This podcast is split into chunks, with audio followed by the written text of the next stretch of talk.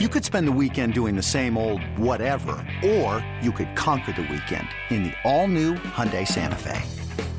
Visit HyundaiUSA.com for more details. Hyundai, there's joy in every journey.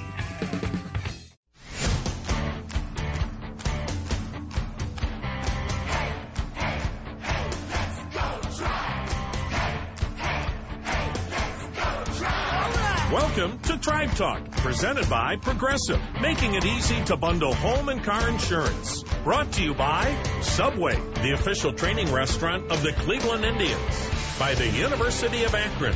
Visit areyououtthere.com.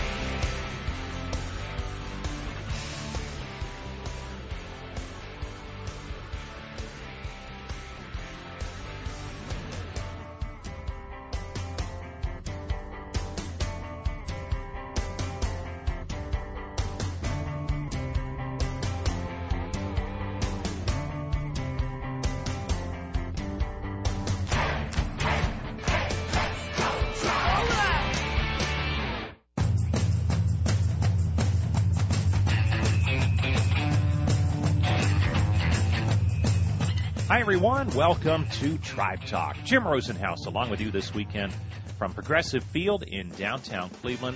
One of our last hot stove editions of Tribe Talk from here in Cleveland before our location will shift to Goodyear, Arizona. The players will get there on Sunday. Pitchers and catchers reporting. They'll start workouts this week. Position players arriving later on in the week. And full scale spring training just about a week away, but uh, officially it begins with pitchers and catchers reporting on Sunday. So, uh, good stuff coming as the Indians highly anticipating the 2017 season. Coming up on this week's show, we'll hear from Indians President of Baseball Operations Chris Antonetti about the signing of left-handed relief pitcher Boone Logan, another piece to the puzzle as the Indians try and fill out and complement what already is a very strong roster. We will also visit with Sandy Alomar Jr. and talk about the return of the All Star game to Cleveland. It's coming in 2019 to Progressive Field for the first time since 1997. And Sandy says the memories of that year when he was the most valuable player of that year's All Star game could not be better. But it was it was a great memory for our family, for ourselves, for the city of Cleveland. Had the chance to win that game, and I did. Uh, but the cherry on top of that was, I can tell everybody, is having my son come into the field, enjoy that trophy with me. That's the best memory I had in baseball, even though it was an exhibition game because my kid was there. Also coming up on this week's show, the last of our looks back at 2016. Our Game of the Week segment returns. Game one of the World Series from 2016. It was played right here in this ballpark between the Indians and Cubs. Man, does anything sound much better than game one of the World Series? You know, Hammy, I think why it sounds like a big deal is because it is a big deal. and I know I got here this morning about 10:30. I, this game can't start fast enough. And once you get into it, it'll be baseball. But my goodness, I can't wait to get this thing going. I know everybody feels the same way. So a lot to get to on this week's show. You stay with us as we'll have Tribe Talk coming your way next, right here on the Cleveland Indians Radio Network.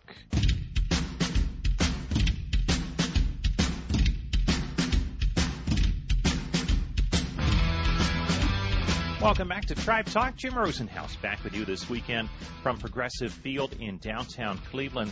And as the Indians prepare to begin spring training this weekend with pitchers and catchers reporting to Goodyear, Arizona, the Tribe front office continues to make moves to bolster this ball club in areas where they see some opportunities. And that again took place earlier this week when the Indians signed left-handed relief pitcher Boone Logan to complement their bullpen. And what a, a real strong acquisition this could be as Logan's a veteran lefty who will fit in nicely along with Andrew Miller, giving the Indians a pair of left-handers. Logan's 32, started pitching in the major leagues back in 2006 with the White Sox. He has also appeared in the major leagues with the Braves, Yankees, and the past three seasons with the Rockies. He has always been extremely durable with high appearance numbers throughout his career, and certainly the Indians very glad to add him to what has been a very good bullpen the past couple of seasons. Chris Antonetti, Indians president of baseball operations, talks about the acquisition of left-handed pitcher Boone Logan. All right, guys. Well, uh, thanks everyone for being on the call. Uh, today we officially uh, finalized terms with Boone Logan on a one-year contract with a club option for a second year. Um, and then as a corresponding move, we've also designated Austin Adams uh, for assignment to create room on the 40-man roster. So I'll, I'll go into a, maybe just a few general comments on Boone and then turn it over for uh, to questions. So as we started out the off season, one of the things that we sought to do was uh, find some balance to our bullpen, and specifically from the left side. And we feel Boone is a perfect complement to our team. He's an established veteran left-handed pitcher that's been very effective at getting left-handed hitters out, and we think it'll provide Tito another option later in games to match up against some of the toughest left-handed hitters in our division and, and within the league. And with that, I'll open it up to questions. Hey, Chris, just how important is? I mean, Tito talks so much about, um, you know, his ideal bullpen is to have, you know, a second lefty in there, but the, how important is it to make sure that it's a fit, not to not to have a lefty just to, just for the sake of having a second one?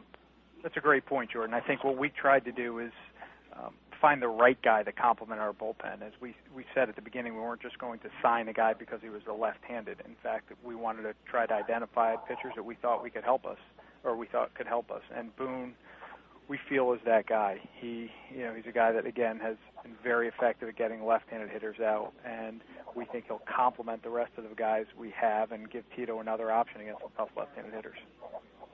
Chris, was this a stretch payroll wise? I mean, you kind of, you Absolutely. know, with Encarnacion, you went out, and now you go out a little farther.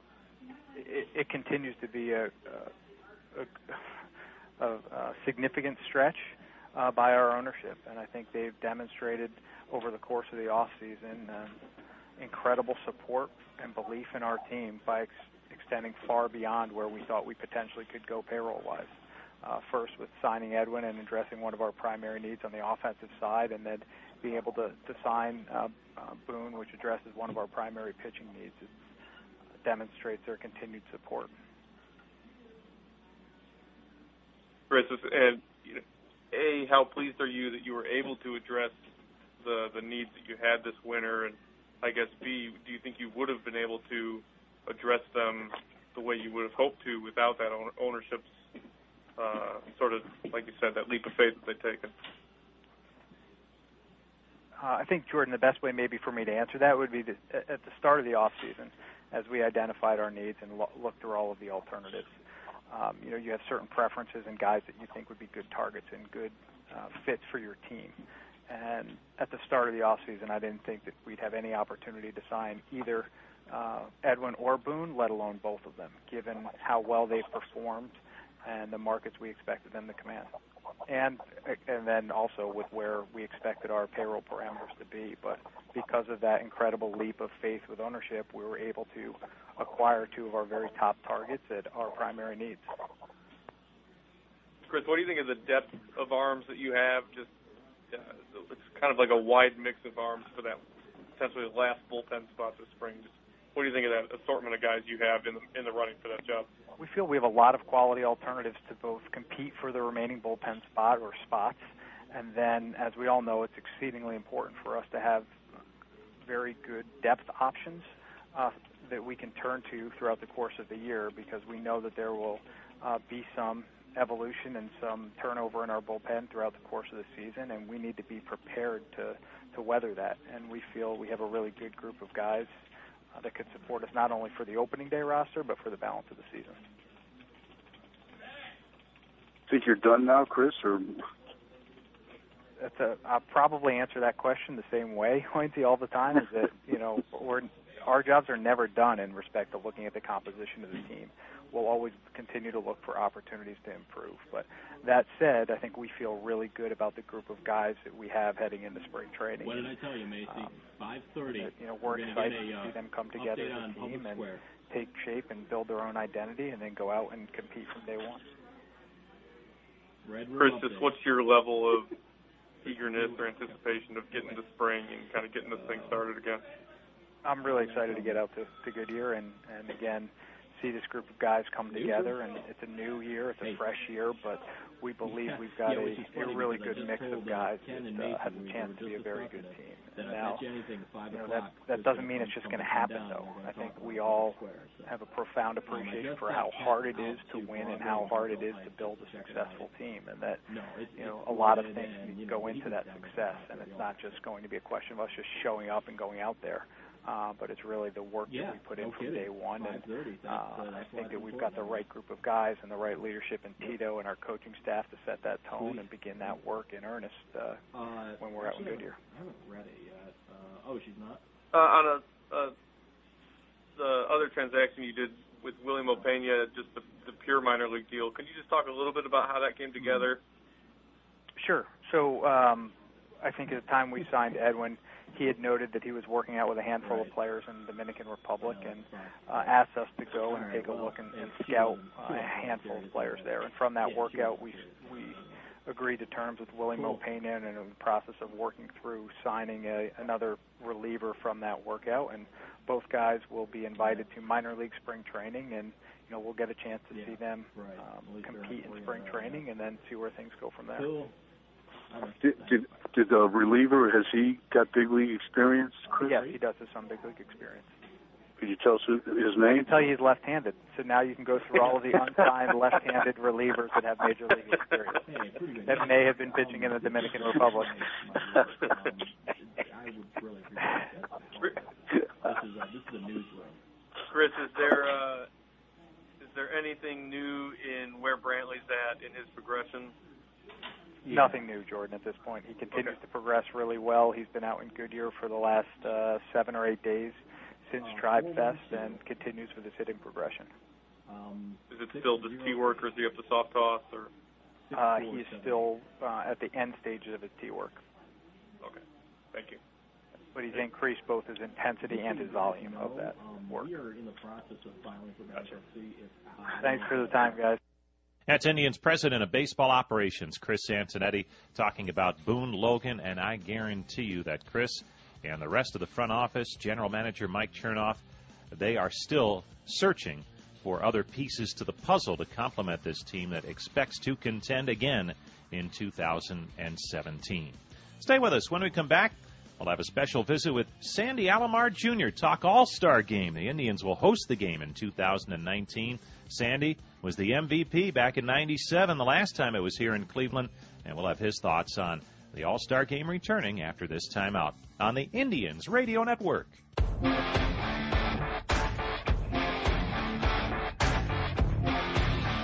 Welcome back to Tribe Talk. Jim Rosenhaus back with you from Progressive Field, the site of the 2019 All Star Game. And that was announced a couple of weeks back now, but we haven't had a chance to play our interview with Sandy Alomar Jr., the Indians' first base coach, who was the hero for the American League the last time the All Star Game was played here in Cleveland back in 1997. His late game home run gave the American League the win that year, and it also gave Sandy Alomar Most Valuable Player honors in the Midsummer Classic. And when we talked to Sandy about the All Star game returning to Cleveland a couple of years hence, he said it's exciting, especially considering his past history of the game in this ballpark, Progressive Field. It's very exciting because that All-Star Game venue brings a lot of growth to the city, not just baseball in general. And kids have a chance to see the All-Stars, uh, come to the ballpark, see the All-Star home run contest here, and and uh, as a player, you know, when you are in uh, in the team, if you're able, I mean, there's an extra motivation for you to to get it done. Hopefully, you get selected to the All-Star game. If you have a chance to play in the All-Star game and you have the opportunity uh, to perform, just make sure you focus. but it was it was a great memory for our family, for ourselves, for the city of Cleveland. I had the chance to win that game, and I did. Uh, but the cherry on top of that was, I can tell everybody, is having my son come into the field, enjoy that trophy with me. That's the best memory I had in baseball, even though it was an exhibition game because my kid was there. The home run aside, when you knew that you were going to the game and it was in Cleveland, uh, what was it like considering how well the, the team was playing and, and how many stars there were that, that you could be a part of, of this big game for baseball in 97? Well, I, I know that I was having a good year uh, to, to the All Star break. I knew that I was uh, a candidate to be. Uh, I know that Pudge Rodriguez was going to be the starting catcher. Uh, I didn't know if I was going to be selected by the manager. So Joe Torre selected me at the, as the backup catcher for the for Pudge Rodriguez, and uh, just being a part of it in your own ballpark, you only get that chance once in your lifetime. So I was just excited. I didn't I didn't never anticipated I was going to come up in, in a big part of the game with a game on the line and uh, that was even like a like a story, you know, a story of of your life that you're gonna have the chance in your own ballpark to win the game, and then hitting a home run. But I remember my first two swings were too big. I was too too anxious because I had my home crown behind me, and I had to step out of the box and say, "Man, you got to relax here. This is this is where you play. This is your background." And I was able to relax and you know get a good pitch to hit and hit it out do you have any recollection of what you were thinking when you were circling the bases after this home run that most likely was going to win the game? You don't know for sure at the time, but most likely. Well, I was I was thanking God for giving me the opportunity, and uh, I just have to tell you that I don't know if you noticed in the pictures the All-Star, I had a black ribbon in my chest. That's because my grandmother just passed away like four days before that, and we were gonna go to the funeral. My mom said, "You got you, you got you got a big duty to do. Just we take care of this over here." And in her memory. I was I was running the bases thinking about her the whole way. You get back to the dugout, and it's not like the regular season when your team is there to greet you after a big home run. It's a different kind of team. What was the reception like in the dugout from from some of the best players in the game? It was incredible. It was like they were my teammates for the entire year. The way they came out because they knew the occasion and they knew the situation, how it was. I was the home guy, and and, the, and we had the the, uh, the fan, the Cleveland fans behind so they all came in like they were my team. Everybody came in and, and gave me a hug. That time in Cleveland baseball history was just a tremendous time. The sellouts, everything that goes along with it, appearances in the World Series. This team now is starting to build it up again. Uh, what can it mean for the city and the team because it's all coming together at the same time, seemingly very similar? It's very important for us to continue this momentum because uh, now the fan base is gaining momentum, man, and we're gaining more credibility as a team. Uh, the Dolans, the organization, is investing more on the team because they know that uh, the product is there, so they get the pieces, the necessary pieces to get us over that hump. And uh, it's very exciting right now that you see, you know, a key free agents you know, choosing the Indians. I mean, some, you know, it doesn't matter the, amount of money you offer people, but the fact is you gotta come, you, you gotta come and want to play here. And Cleveland, the city of Cleveland, requires special people to play. And you know, I was so so happy and content to have to play with so many special players in the history of the game. Uh, we, I think we're moving forward towards that direction. And you mentioned that, and, and I think for the players on this team, they hadn't seen that until this past fall. Uh, were you able to convey to them what, what the mid 90s were like and how maybe this was somewhat similar, at least for that point in time in the postseason? What I convey to these guys is uh, you got to get your own legacy because those guys, I think, they're a little tired hearing about the 90s. So, like, uh, I don't have to convey to these guys anything because they already know. Everybody brings that up. It's out there in the social media. It's on the scoreboard and uh, they understand how big we were. They talk about it all the time. Man, you guys were a phenomenal team. I said, yeah, you know, as good as we were, we couldn't finish the World Series. So it's your opportunity right here to take all that and claim it. And uh, I think we're heading that direction. Because of the success they had, do you think maybe they're uh, maybe they look at, at your time in the, in the 90s a little bit differently, more positively now. But I know you said that sometimes I get tired of hearing it, but now that they've enjoyed some of that success, a little oh, yeah, bit easier to look at it. These guys are excited, man. These guys, and you know what I care about is like uh, they how they prepare they, they prepare themselves to play and to win, and and they know what's at stake, and they know what the city needs. So you know they're wearing it. They're wearing it there. They go out there without a pride and trying to win it. So like. Uh, I think this team is prepared to, to move to the next level. Sandy. Thanks. Thank you.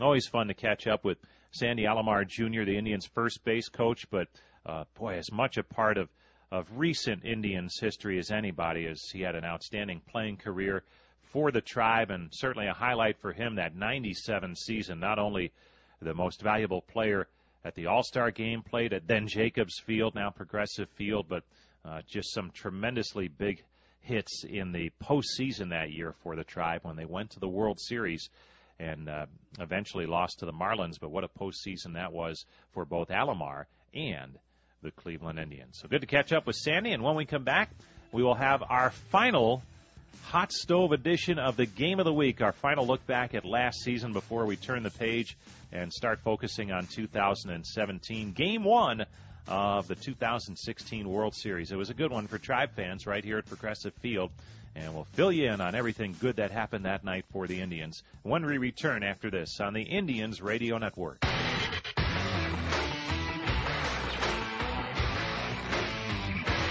Welcome back to Tribe Talk. Jim Rosenhaus back with you from Progressive Field in downtown Cleveland. And this weekend, our thoughts turn west to Goodyear, Arizona. Indians pitchers and catchers reporting for the start of spring training. That gets underway on Sunday. Workouts beginning early next week. Full squad reporting later in the week, and their first full squad workout beginning next weekend. So things progressing quickly here as we get ready for the 2017 season. This being the final show before pitchers and catchers report on our hot stove editions of Tribe Talk. That means our last of our looks back at 2016 and our Game of the Week segment.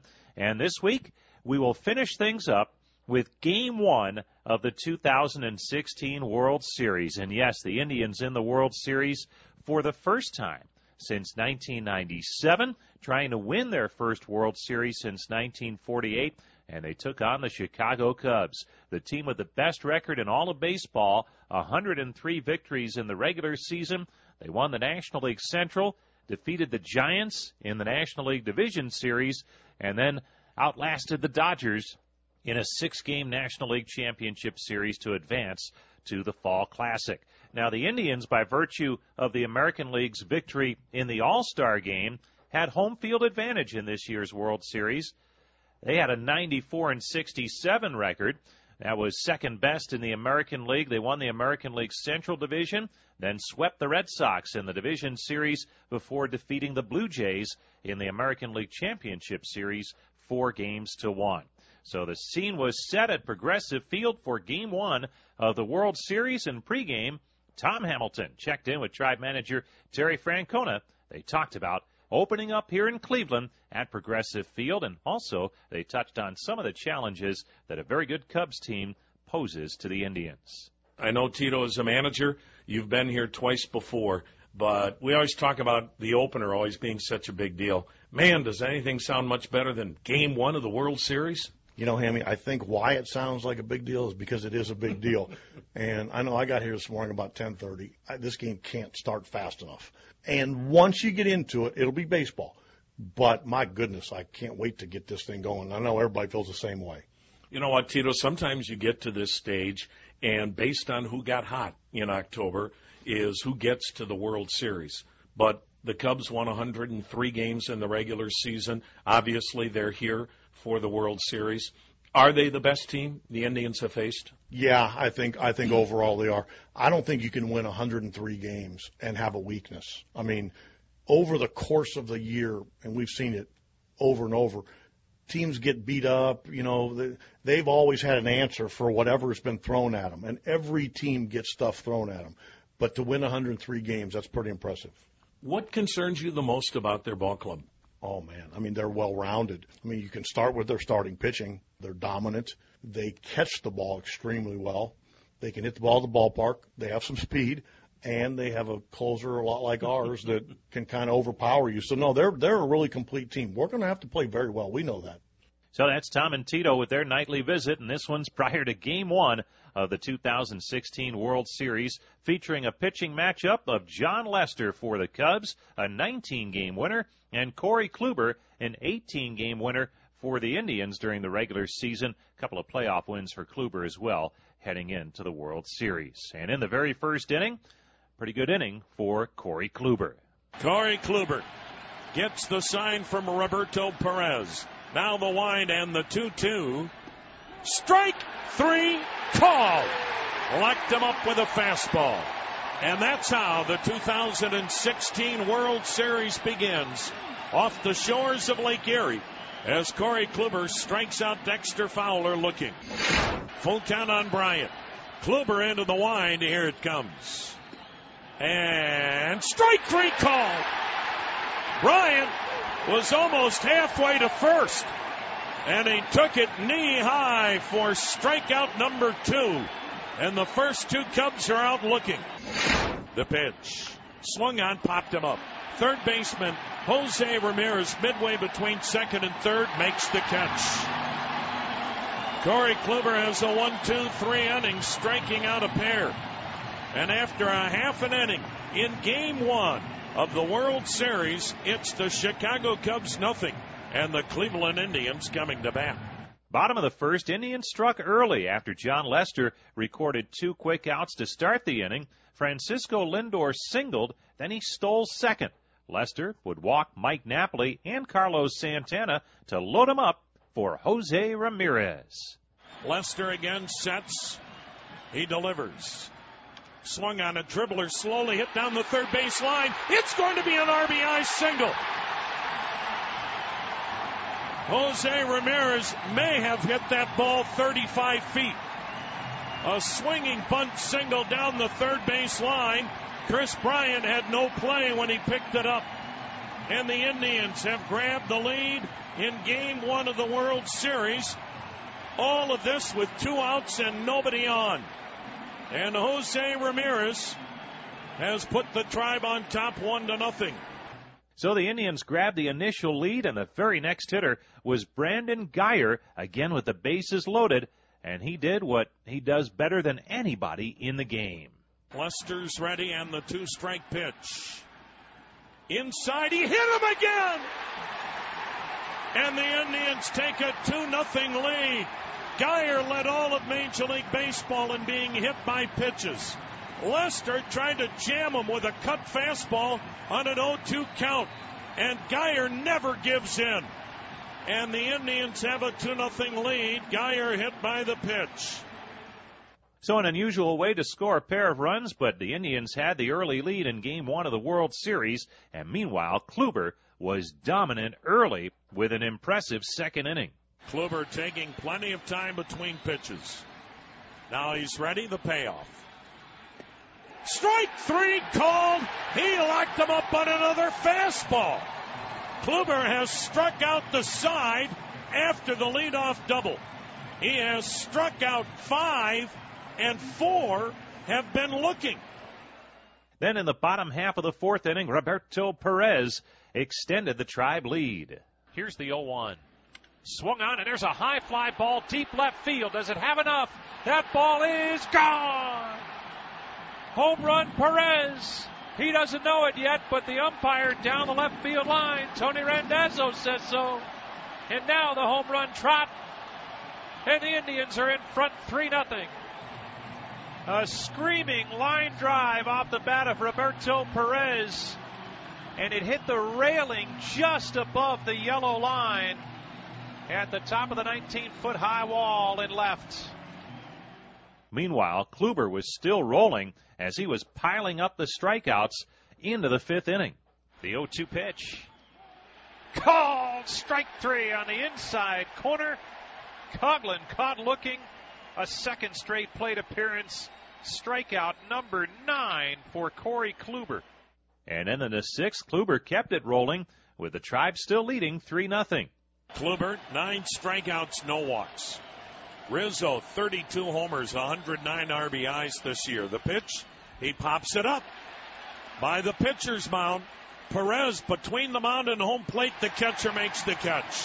How about that? That's a fair ball. Not an easy pop foul between the mound and home plate. But Roberto Perez does his job, and Corey Kluber continues to be sensational.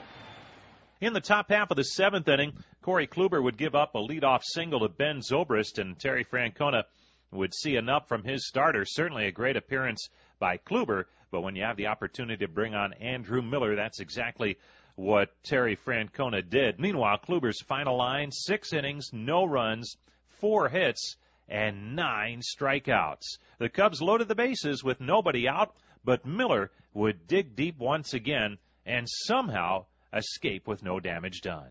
The Indians now with a 3 nothing lead, but one swing of the bat could certainly change the complexion of this game. The 0 2 pitch. Swing and a miss on a slider. There was that back foot slider. And Miller strikes out Russell, two down, bases still loaded. I'll tell you what, if Andrew Miller gets out of bases loaded, nobody out, he will never buy another meal in the city of Cleveland for the rest of his life. Miller's ready. The payoff pitch. Swing and a miss. Did he go around? Yes, he did. Got him on a slider. Tried to check his swing. A back foot slider got him again. How about Andrew Miller? Bases loaded, nobody out. A shallow fly out and back to back strikeouts. What a job by Miller. Then in the bottom half of the eighth inning, Indians batting with a 3 0 lead. Roberto Perez came through and put the finishing touches on this one. Now the 2 2. Swung on and blasted. Deep left field. Away, back, gone. Wow, what a game for Perez. Roberto Perez in his first World Series game. Two home runs, four RBIs, and a mob scene in the third base dugout. Cleveland six, Chicago nothing. And in the ninth, it was Indians closer Cody Allen slamming the door. The look at second, Allen's pitch. Swing and a miss. Ball game. And the Indians have won game one of the 2016 World Series. They blanked the Chicago Cubs six to nothing. And for the Indians, they have pitched their fourth shutout in this 2016 postseason. So the Tribe had won game one of the 2016 Fall Classic 6 0 over the Cubs. Kluber with his third postseason win. And after the game, Corey Kluber joined us on Indians warm up and talked about how he was able to control his emotions to get the job done in impressive fashion in game one. Well, I mean, it was definitely exciting. Uh, it was it was a great atmosphere last night. Uh, the fans were awesome, and but yeah, you know, once you once you get out there and, the game starts, um, you know, it, it sounds simple, but it really just you know you, you go you kind of fall back to what you're comfortable with, and it's just you know going out there and playing baseball.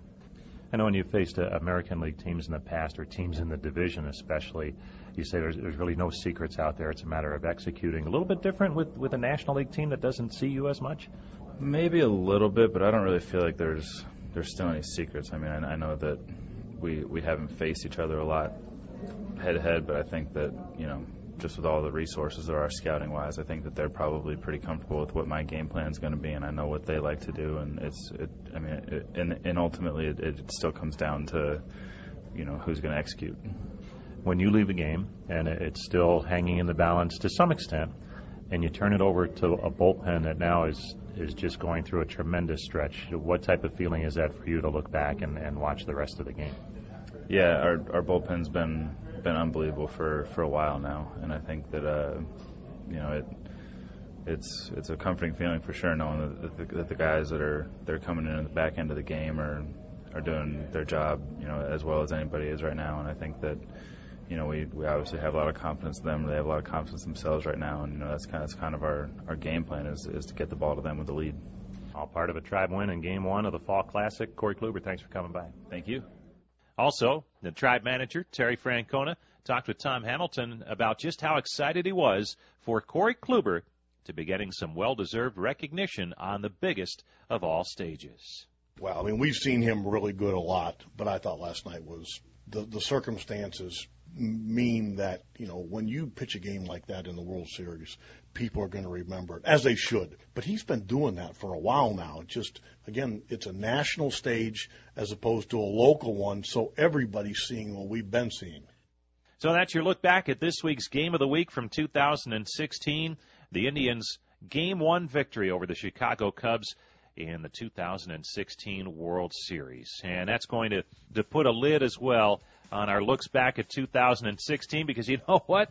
We are ready to turn the page and get ready for what promises to be an exciting 2017 season with pitchers and catchers reporting this weekend, spring training getting underway, and it won't be long now before we will be out in Goodyear to get you ready for exhibition play. The first broadcast, February the 25th, when the Indians take on the Cincinnati Reds.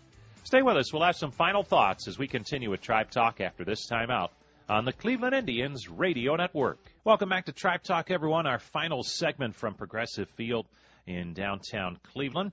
And again, next week's show will come to you from here as we won't be heading out until uh, a little bit later prior to the first radio game of the spring, which will be February the 25th. But pitchers and catchers reporting tomorrow, so uh, we're going to start turning that page and looking much more ahead to 2017 after what was a remarkable 2016. And just some thoughts on that and the season to come.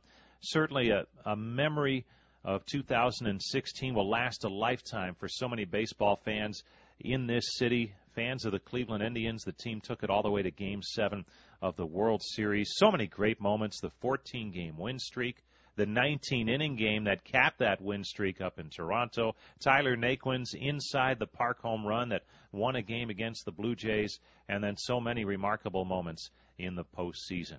But now here we are in mid February, and it's time to look ahead to 2017 with pitchers and catchers reporting, and the Indians, by so many accounts nationally, figure to be a team to beat in not only the American League Central, but the American League as a whole. Many picking them to get back to the World Series against their opponents from last year, the Chicago Cubs. We know how hard it is to get there, and we'll see if they can accomplish what they did a year ago. But certainly the front office has done what it has been able to do, putting together a very good team for this season. And uh, those stories and chapters of the book will begin to be written as uh, we get into spring training, start to look at that roster, and then open the season on April the 3rd when the Indians will begin the year on the road at Texas. First home game, April the 11th, right here at Progressive Field against the White Sox. So, a lot to get to in the weeks to come. We hope you can be with us each week here on Tribe Talk. And, of course, the beginning of our radio broadcast, February the 25th, when the Tribe takes on the Cincinnati Reds in the exhibition opener. So we'll join you one more time from Progressive Field next weekend. And until then, this is Jim Rosenhaus reminding you that you've been listening to Tribe Talk on the Cleveland Indians Radio Network. It's blazing hot outside. You get in your car to turn on the AC to get cold air pumping, but it blows hot air out. This issue is commonly caused by low refrigerant due to leaks in the AC system. You want an easy, all in one solution that will restore the cold air in no time. AC Pro Recharge Kits. Make restoring cold air easy for even those with zero DIY experience in less than 10 minutes. Save time and money versus going to a shop by picking up an AC Pro Recharge Kit today. Be a pro with AC Pro.